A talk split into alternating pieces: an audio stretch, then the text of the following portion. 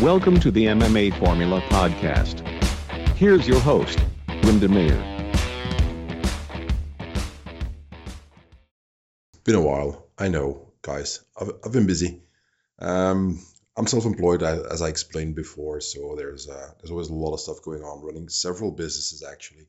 So it's been hard to uh, to keep everything going at the same time, which meant that MMA Formula had to take a little bit of a backseat uh, for the last few months. Um, so I'm trying to get back into the swing of things and watched UFC 280 yesterday. It was it was a fun card. Um, overall, some surprises, some good stuff, some bad stuff, and I'll, and I'll go over that. Um, let's let's look at the first fight of the main card. I'm only going to look at the main card because um, I, I like to focus on those. Katlyn Chookagian versus Manon Fiorot.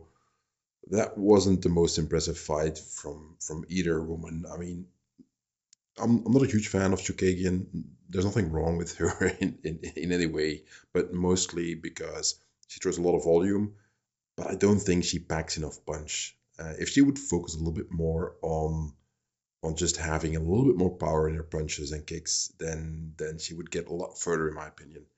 So we're looking here at the stats from uh, from the UFC website itself, and you can see that she had um, budget strikes, total strikes was about 76 versus 99 for for opponent uh, Fiorot.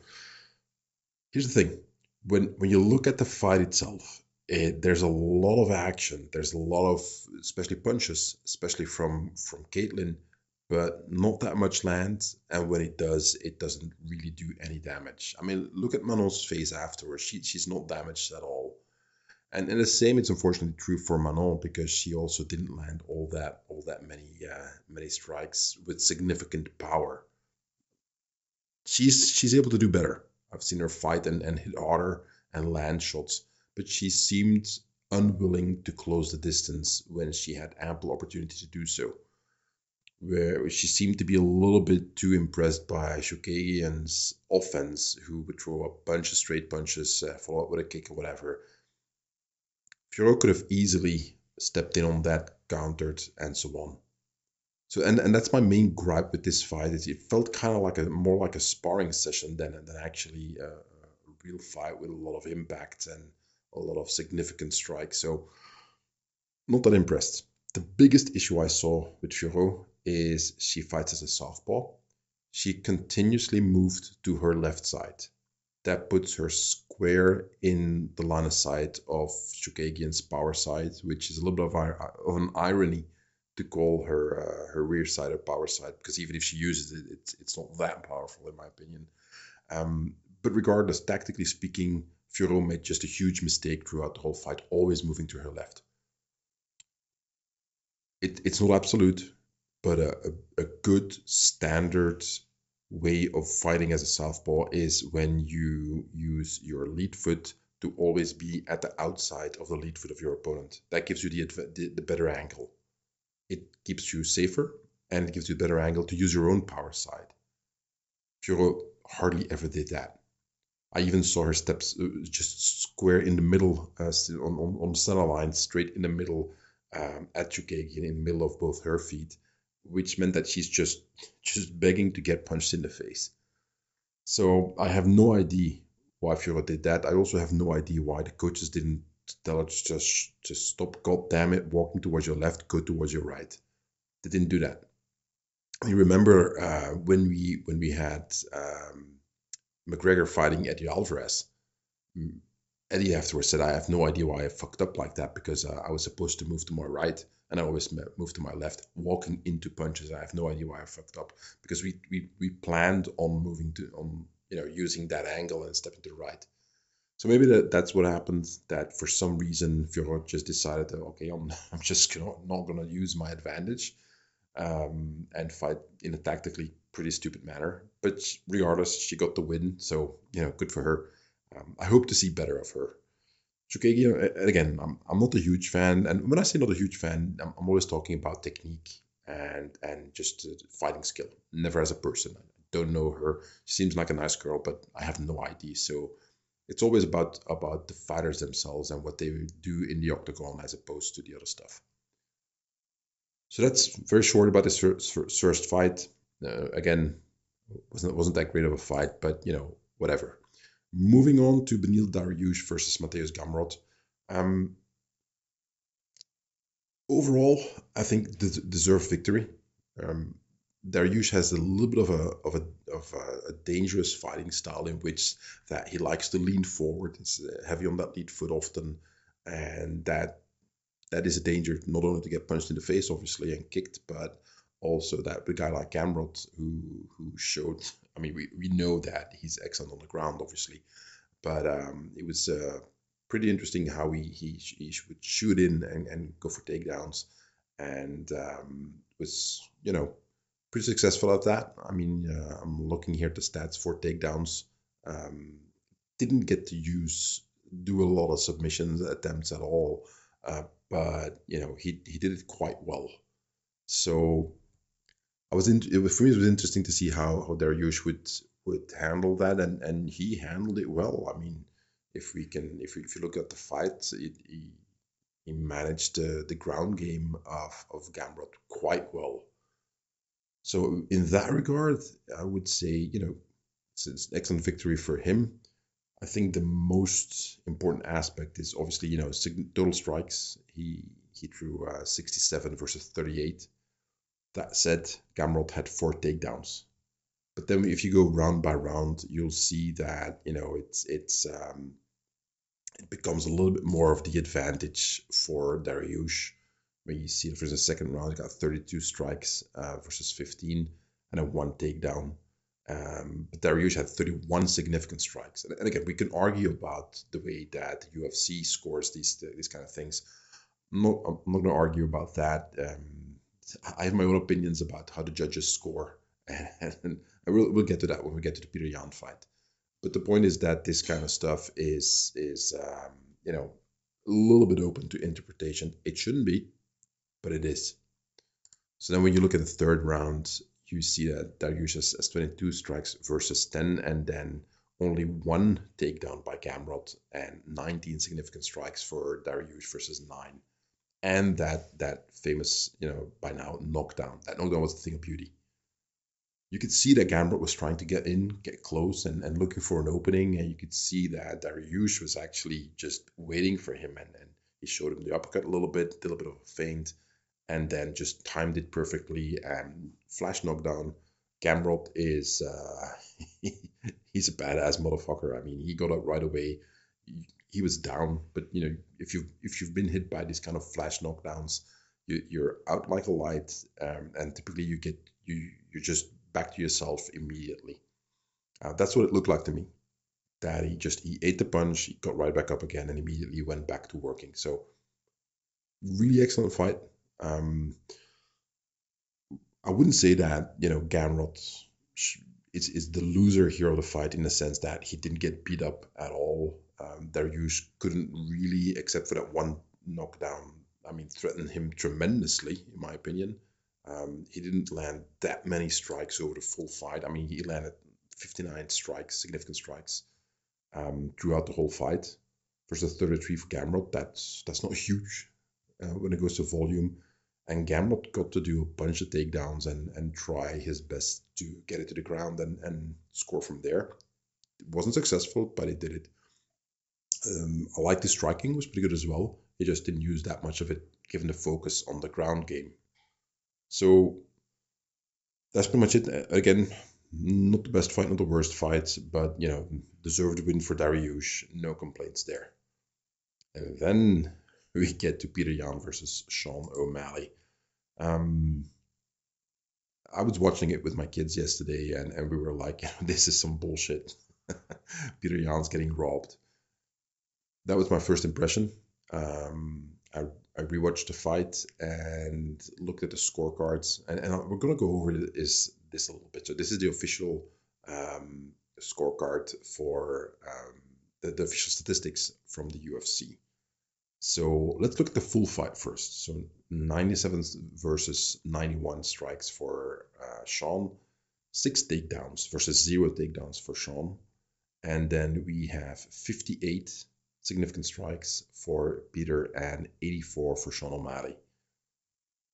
So when you look at it overall, Okay, that gives you a certain big picture, but we have to look at round by round. So if you go to round one, so the this, the total strikes is pretty even, 28 versus 23, but you got one takedown for Peter Yan.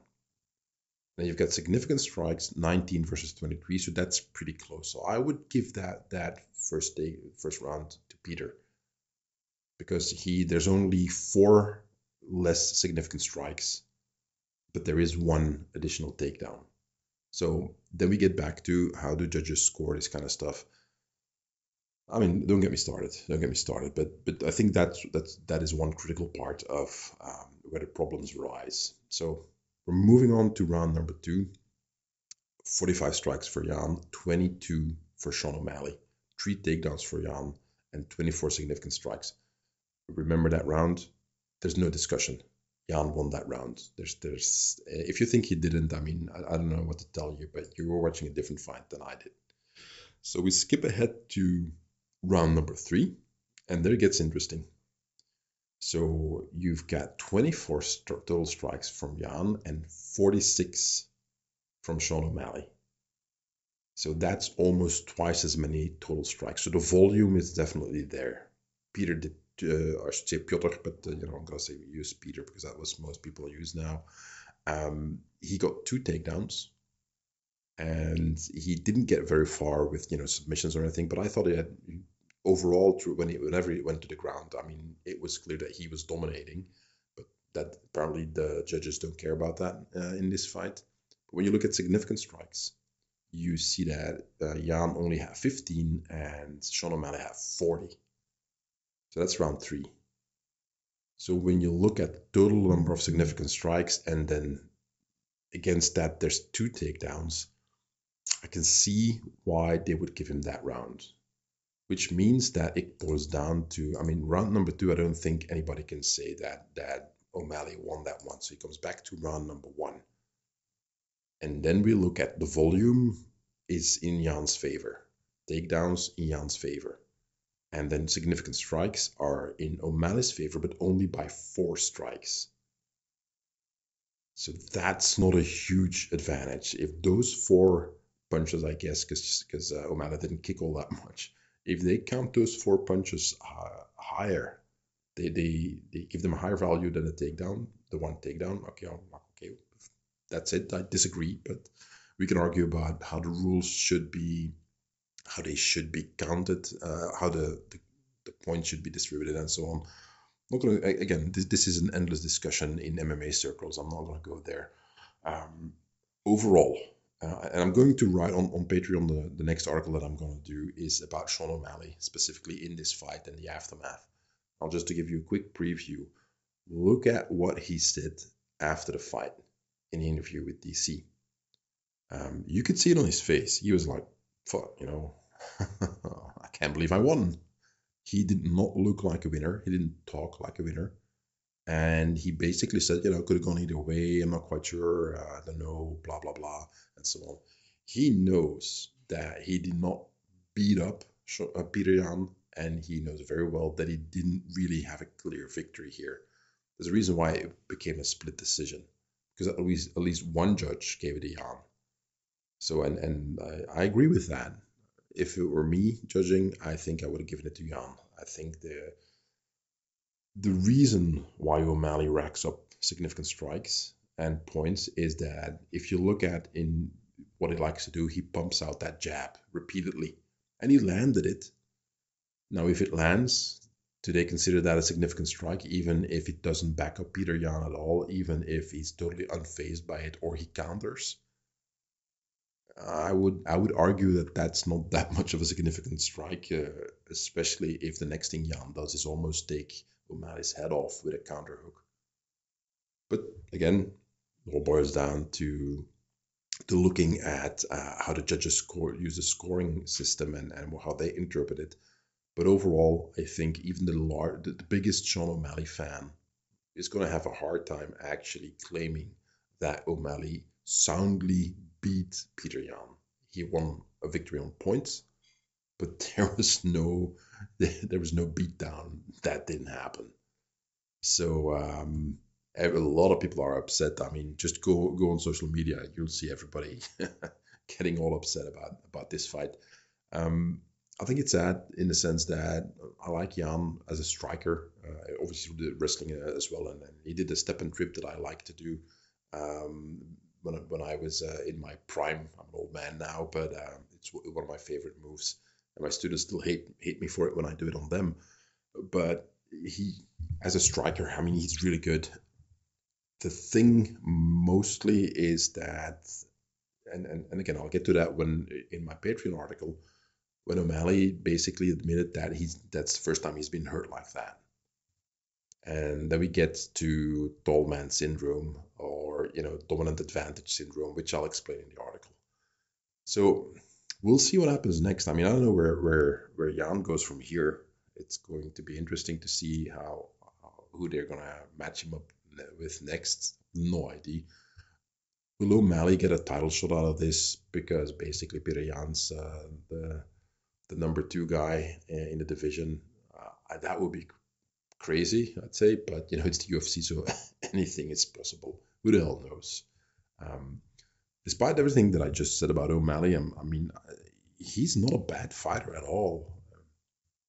I'm gonna do again. I'm gonna go deeper into all that in the Patreon article uh, about you know he's he's very tall for his division. He's uh, what was it that they said um, before the fight, like the second tallest guy in the division that always skews what somebody shows when they fight if they've got a dominant advantage. And um, I think that's this is the first real test, and he passed because he won the fight, so we can't argue with that. Uh, and whether you agree with the, with the judges or not doesn't matter at this stage. You know, it's his record is that he won against Peter Yan. Um, also, I also wouldn't say that Yan beat him up. I mean, he clearly, in my opinion, dominated throughout the fight. O'Malley was only able to back him up a few times. And and and then when Yan got cut, obviously the, the cut bothered him tremendously, but um, he he wasn't able to push push Yan back very often and uh, or for a long time.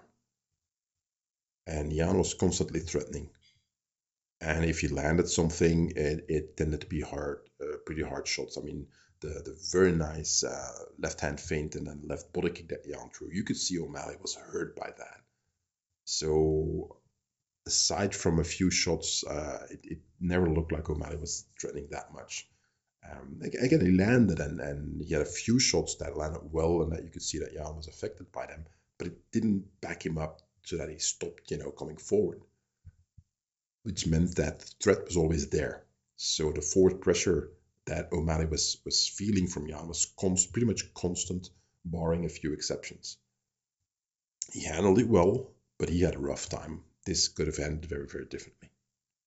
So we'll see uh, how, how that goes, uh, which brings us to the next fight, the, the bantamweight title bout. Huge disappointment for everybody. Uh, I mean,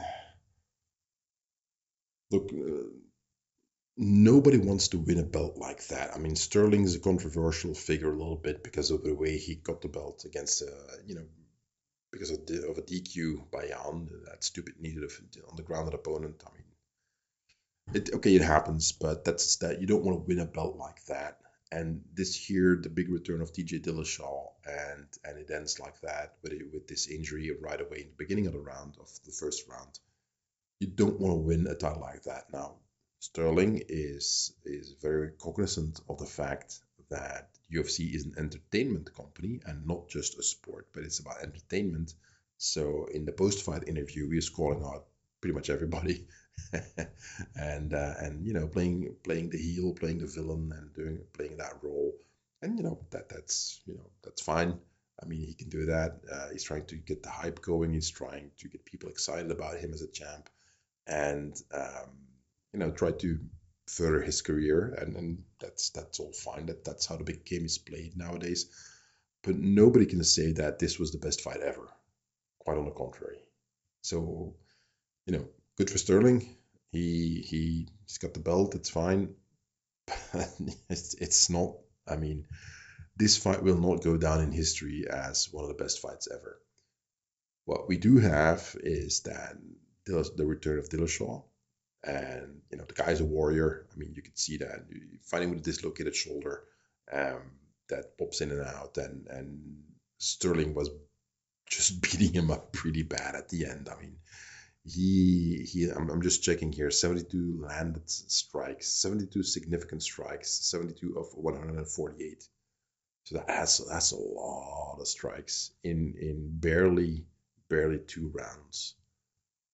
So mm-hmm. you could see that that Dillashaw actually he hung in there for as long as he could but you know the the fight was pretty much over in the first what is 10 10 20 seconds. After the first takedown i mean it was kind of hard to see I think um, you can see that Sterling just went in for the takedown. He, picks up uh, TJ's leg and, and drives forward. And it looks like when TJ was he was going to post with his left arm, which which is a bad idea because your, your whole body weight uh, is going to come into that shoulder. And it looks to me like just before he did that, it was already popping out, but I could be wrong. Um, but at the very least, posting on a shoulder that is injured uh, as somebody takes you down like that is is a terrible idea. Now, a lot of people still do it, and you can get away for it for a long time. But the moment you don't, then you get an instant injury.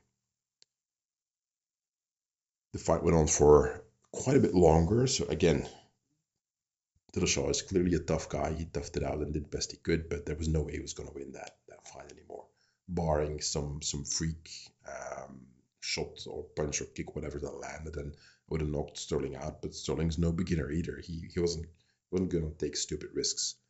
He did what he had to do to win. Um, again, nobody wants to win like that, not even Sterling. But you know, you can, obviously he can't give up either and say like, let's do let's let's do it uh, do it again when you're when you're healed up. I mean, the fight's on, so you gotta finish the fight. Now, Dillashaw said that he dislocated his shoulder in April, and that in fight camp it dislocated, you know, 20 times. Here's the thing. You know, I understand there's a lot at stake for the guy. He's making his return. He needs to make money because he's a professional fighter, so he's got to earn an income. And he ended up uh, with, a, with, a, with a fucked up shoulder throughout his training, training camp, and it was continuously popping out. Now, if your shoulder pops in and out 20 times, right, that's not a good thing. go talk to the, to uh, an orthopedic surgeon who specializes in shoulders. Go talk to a physical therapist. See what they say about popping your own shoulder in and out. And I, I know for the people who are my age, you know, Mel Gibson in uh, the Lethal Weapon movies would do it constantly. Yeah, okay, it's a movie. Um, it's not good for your shoulder. The stability of your shoulder joint is compromised. There's a there was a fight. I think it was in one championship recently what is this fighter? He pops, you know, his shoulder pops out, and the coach just just you know resets it and, and it pops back in. The guy still had to go to hospital afterwards and get surgery because all the ligaments and all that stuff on the inside uh, is is just messed up. So if Dillashaw's been basically for about half a year training with a compromised shoulder, and now he he he he fought with that, immediately popped out, back in again. Um, after the first round during the break, but it popped back out right away again, and he got beat up because of that. That shoulder is seriously compromised. Now Dillashaw, he's you know he's uh he's not in the beginning of his career, so this kind of stuff typically when you want to heal it up correctly takes a while. It takes a lot of therapy. It takes a lot of time to get a fully recovered shoulder, if that is even possible. I mean, I had shoulder surgery because of um, I tore the, the labrum uh, and uh, one of the rotator cuff muscles. That's that's took about six months to get back to basically being able to hit with full power. I could have done it sooner, but that, that would have been running a risk. Does Dillashaw have six months to fully heal up his shoulder? I'm guessing he thinks he doesn't. Um, and I'm, I'm guessing he's he's kind of fucked now. Now, can he come back? Of course. I mean, there's there's a lot of excellent therapy, and um, medicine has gone a long way. Specifically, sports medicine has gone a long way in handling these injuries. But he's, you know, he he already had shoulder surgery. So as my surgeon told me when I asked, you know, when can I start punching again? And he's like, ah, punching, ah, boxing, and he, was like, mm. And I said, okay, give it give it another month, which I I did. I waited a little bit longer than a month. Actually, I waited two months longer to be sure that it would heal up because I I didn't want to have a second surgery. And he said, you know, you have to understand that you don't have a have a new shoulder. You've got a patched up shoulder, so it is weaker than it was before. And that's what Dillashaw has now. He has a shoulder that is weaker than before because all of those dislocations. So we'll see where it goes from here. Um, again, sad for the guy. Would have been nice to see how that fight would have gone. Uh, you know, Dillashaw has this really uh, specific style of stand up uh, with a lot of with a lot of footwork and trying to create angles and so on. I thought that Sterling looked didn't look bad at all in the few exchanges that they had because most of most of the time it um, the fight was on the ground. But we'll never know. I mean, we'll never know. Will Dillashaw be able to get a second shot at Sterling? I have no idea. I think it's not in the immediate future. And again, Sterling called out other people, so um, he's he's going to try to defend his belt against somebody else. So, in in realistically speaking, uh, you never know with the UFC because they, they've done crazy shit before. But realistically speaking, I think Dillashaw is is might get a shot uh, in a year's time, um, which means you know that's a lot of lost time for him. So we'll see. Getting to the main main event, Charles Oliveira versus Islam Makhachev. A lot of people were riding on the hype train, as they said it, that um, we're, we're riding against the hype train of Makhachev. They said Oliveira was going to demolish him. A lot of people were on Islam's side and saying like, no, no, no, you have no idea. You know, the the, the Dagestani wrestling is so powerful and they're gonna he's he's gonna destroy Oliveira on the ground. And everyone's like, no, no, no, Oliveira's so dangerous on the ground. In his guard, he's so dangerous and uh, he fights excellently from his back. Blah blah blah. Like you know, I competed against Dagestani guys uh, uh, way back when dinosaurs roamed the earth, and, and I competed in in sambo. I fought the the world champ three times, and I, afterwards, many years later, very, relatively recently when we basically connected again via social media. Turns out that he was I thought he was Russian. No, he's he's from Dagestan. So uh, I'm like, yeah, okay, that makes sense now that you're such a tough son of a bitch. But I mean, anyway, uh, nothing but respect for my uh, my former nemesis. But back to the fight. What did we see? Um, you could see that Islam made a lot of progress in striking. That was clear. I mean, um, he he didn't have to back up for Oliveira at all. He tactically withdrew, to, used footwork well to manage distance.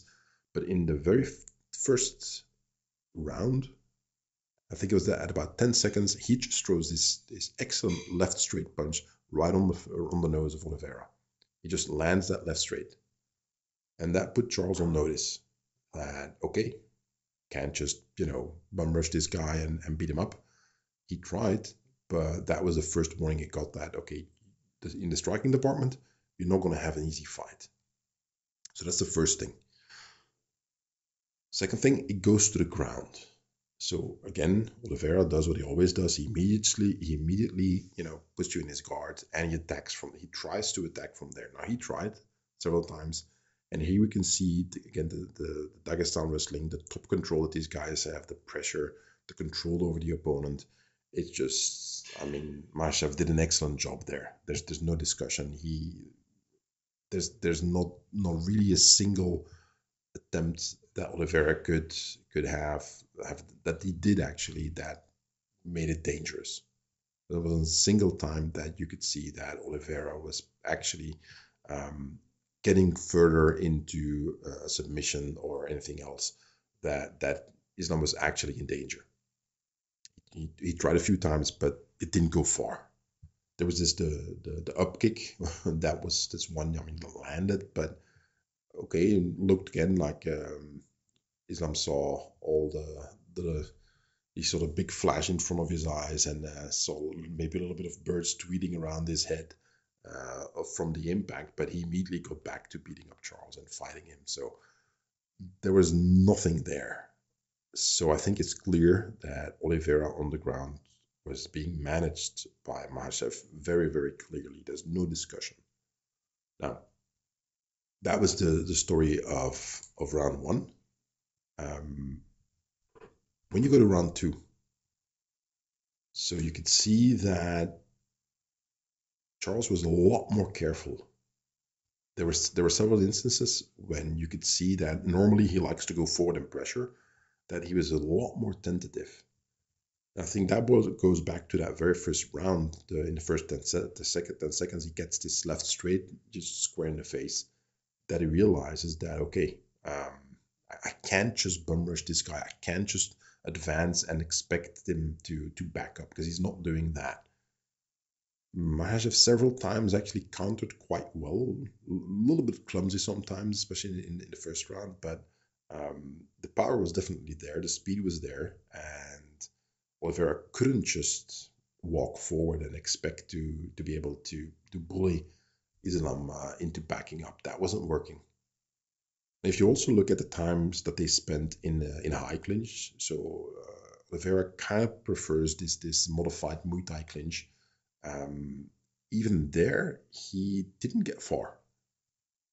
Islam actually, in my opinion, typically controlled that quite well and was never really in danger.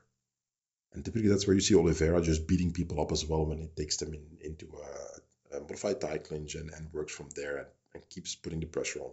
He didn't manage to do that either. Then we get to obviously to the end. Um,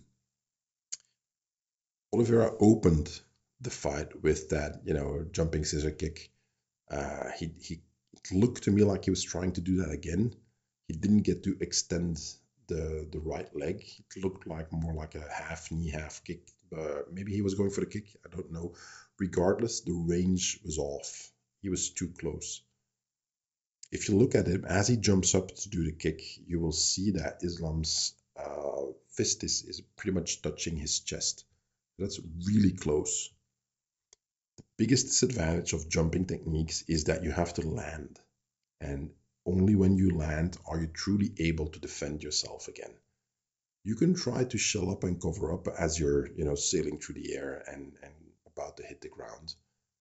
But you can't really move away from the path that you're on. As soon as you clear the air, clear the ground, and you're up in the air, there's a path back to earth, and you will eventually have your feet on the ground again in a specific spot. You can't really change that all that much where you land.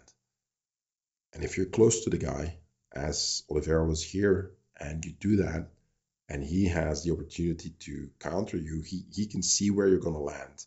Now you can see that Oliveira's left hand was relatively high, but it wasn't high enough. That counter hook that Islam threw was just really a thing of beauty. It landed perfect.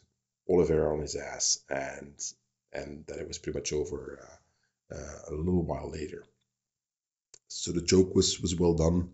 I mean, you could see that that it immediately as Makhachev went went to the ground with Charles, he uh, he spotted the opening immediately and immediately tried to pass all the way over to the side, getting out of that half guard, and and, and you know increase the, the the pressure on Charles. And you could see it as soon as that second leg cleared, and he was fully over to the side. Um, I mean, Makhachev's pressure must have been enormous because Charles stabbed right away he knew he did, he couldn't get out. So I think it's clear now. it was fun to see uh, Khabib come uh, into uh, into the cage and uh, and uh, explain the next plan they have. Um, first, what's going to happen with Oliveira? I mean, he he deserves a title defense, um, a rematch. Sorry. So I'm I'm thinking that Islam should defend his title against Charles again. The guy deserves it. Whatever you think of him, I mean, he's um, he's been pretty dominant in the weight class. So I would I would definitely want to see this this uh, this happen again. Uh, now that Oliveira knows that he can't just bully Makhachev, uh, and, and he might adapt his tactics a little bit to that. But it looks like we're gonna see a, uh, it's gonna be a super fight with Islam versus Volkanovski. Um, I mean, people have talked about yeah, but at what weight are they gonna do that, dude? look up Volkanovski when he was uh, playing uh, playing rugby. I mean, that guy was, was jacked. He was huge for his size. So it's not going to be all that difficult, I think, for him to bulk up and, and, and add some mass to, to his frame. It's, he's been there before. He's, he should be able to do it again. Um, I'm assuming that he's going to do it clean. I'm assuming that he's not going to take all uh, all the Mexican supplements that are out there. Uh, let's assume that. Uh, but I mean, he, he he has been really big before, mostly muscle. Um, it should be doable for him to get, go up in weight class and do that in a in a sound way, so that he retain re, retains his skills, his speed, and so on. That should be possible. So we'll see when, if and when that happens, because again, this is UFC, so anything can happen. The craziest stuff happens, but it, I think that Uncle Dana is gonna want to, is gonna want to have a fight like that. I mean, uh, that this is too good to to pass up on. I think the fans definitely want to see that, and um, UFC for the last few years has done a bunch of those, those super fights, uh, as they like to call them. Um, I mean, remember the bad motherfucker belt um, with with um, uh, with Nate Diaz and uh, what's his face, Street Jesus. Oh shit, no, I can't remember the name anymore, guys. I'm tired. It's been a long day. Um, anyway, the point is that the UFC likes to do these kind of fights, so I, I, w- I would be surprised if it didn't happen. And we'll see then. I mean, uh, Volkanovski has proven that uh, over and over again that the difference in in reach doesn't seem to be that much of a problem for him. Um, he's been on the ground with Ortega, who's, who's a pretty damn good uh, ground ground specialist, and he's been in, in in submissions that people are thinking like he's never getting out of that, and he got out of it. So we'll see, we'll see. Uh, I don't think he's faced a guy um, with the the wrestling skills and the ground skill that that Islam has. I don't think he's faced anybody like that, but we'll see.